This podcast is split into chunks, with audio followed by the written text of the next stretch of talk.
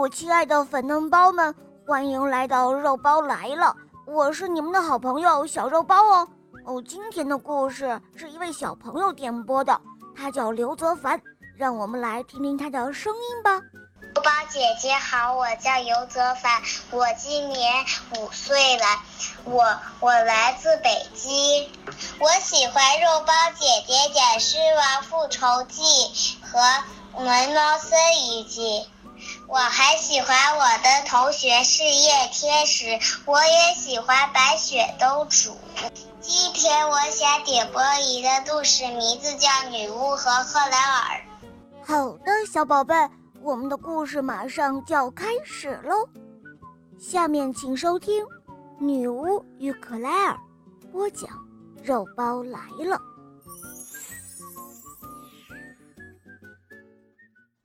从前有一位很穷的农夫，他和他的妻子住在森林的深处一座小木屋里，屋子周围开满了鲜花。他们夫妇俩没有孩子，于是他们全身心的去照顾森林里的小动物。每当他们完成一天的农活，他们就会拍拍手，招呼小动物们来吃食物。农夫和他的妻子看着这些小动物，叹气说：“唉，要是我们能有一个像小鹿一样温柔，像松鼠一样敏捷，像小田鼠一样活泼的孩子，那就好了。”有一天晚上，他们坐在长椅上，像往常一样深深地叹着气。这时候，他们突然听到一种猛烈的撞击声。然后，在一阵巨大的烟雾中，出现了森林女巫。这个女巫有一双红色的眼睛和一头长长的灰白头发，样子可怕极了。女巫看起来非常的生气，她用扫帚拍打着地面，大声地说道：“哦，我真是受够了！”每天都听你们在我头顶上不停的唠叨叹气，你们一直在盼望拥有一个像小鹿、松鼠和田鼠一样的孩子，对吧？那么好吧，我就让你们实现所有的愿望。我会赐给你们一个孩子，他白天的时候是个女孩，到了晚上。就会变成动物，哼！我再也不要听到你们的声音了。于是过了几个月，农夫的妻子生下了一个小女孩，夫妇俩给她起名叫克莱尔。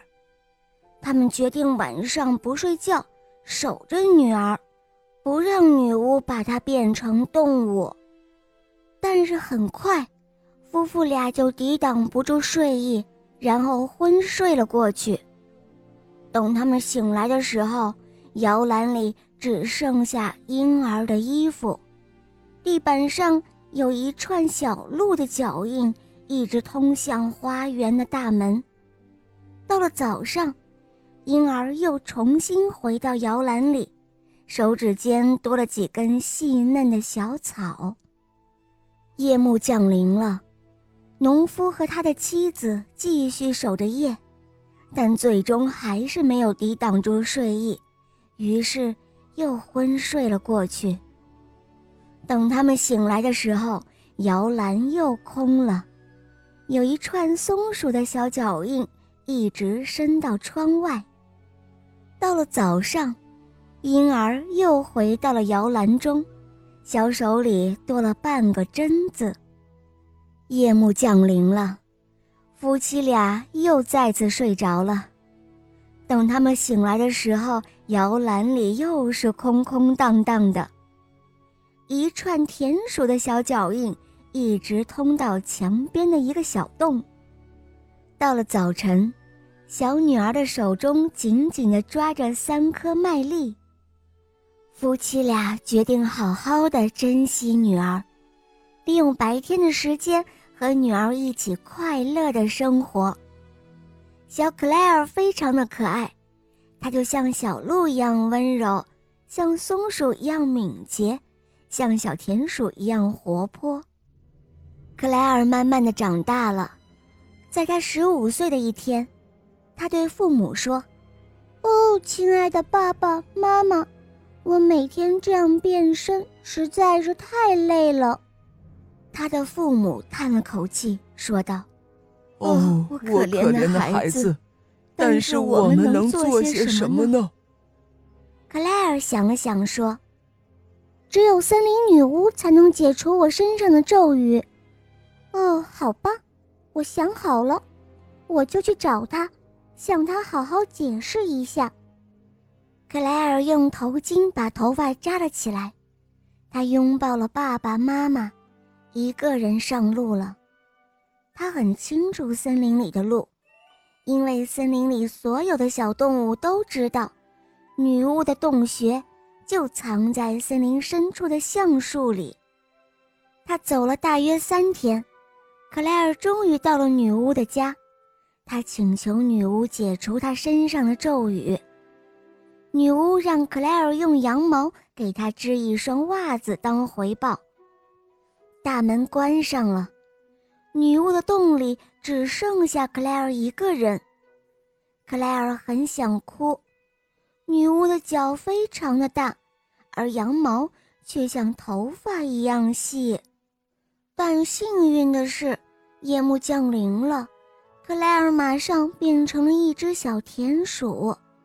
他用自己灵敏的小爪子飞速地编织了整整一夜。等到早晨，女巫回来的时候，袜子已经织好了。于是，女巫让克莱尔把山洞也清洁一遍。克莱尔还在发愁，怎样才能把这样一个。坑坑洼洼的山洞打扫干净呢。幸运的是，夜幕降临了，它变成了一只小松鼠。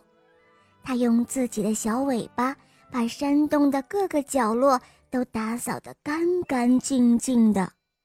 转天早晨，女巫又让克莱尔把她的床单都洗一遍。可怜的克莱尔还是很想哭。因为泡床单的大桶比她要高大多了，而幸运的是，夜幕降临了，克莱尔又变成了一只小鹿，他用四只小蹄子不停地在床单上踩踏，把床单洗得很干净。第二天早上，女巫看了非常的满意，她从来没有住过。这么干净的山洞，用过这样雪白的床单，穿过这样精致的袜子，他解除了克莱尔身上的咒语，还付给他三枚金币当做工钱。克莱尔很高兴，但是金币太大了，他根本拿不动。于是克莱尔将金币像铁环一样。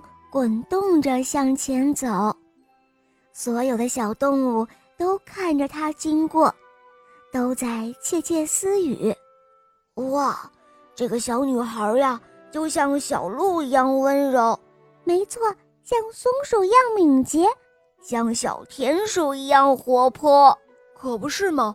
我们的森林里有了它，大家多么快乐！”好了，伙伴们。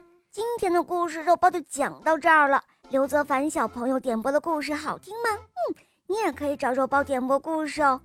更多好听的故事，打开公众号搜索“肉包来了”，在那儿关注我，可以给我留言，或者在喜马拉雅搜索“小肉包童话”《恶魔岛狮王复仇记》，还有《萌猫森林记》。小伙伴们快来一起收听，和小肉包一起快乐成长哦。好了。刘泽凡小宝贝，我们一起跟小伙伴们说再见吧，好吗？肉包姐姐，我喜欢你，小朋友们再见了，耶！嗯，伙伴们，我们明天再见，么么哒。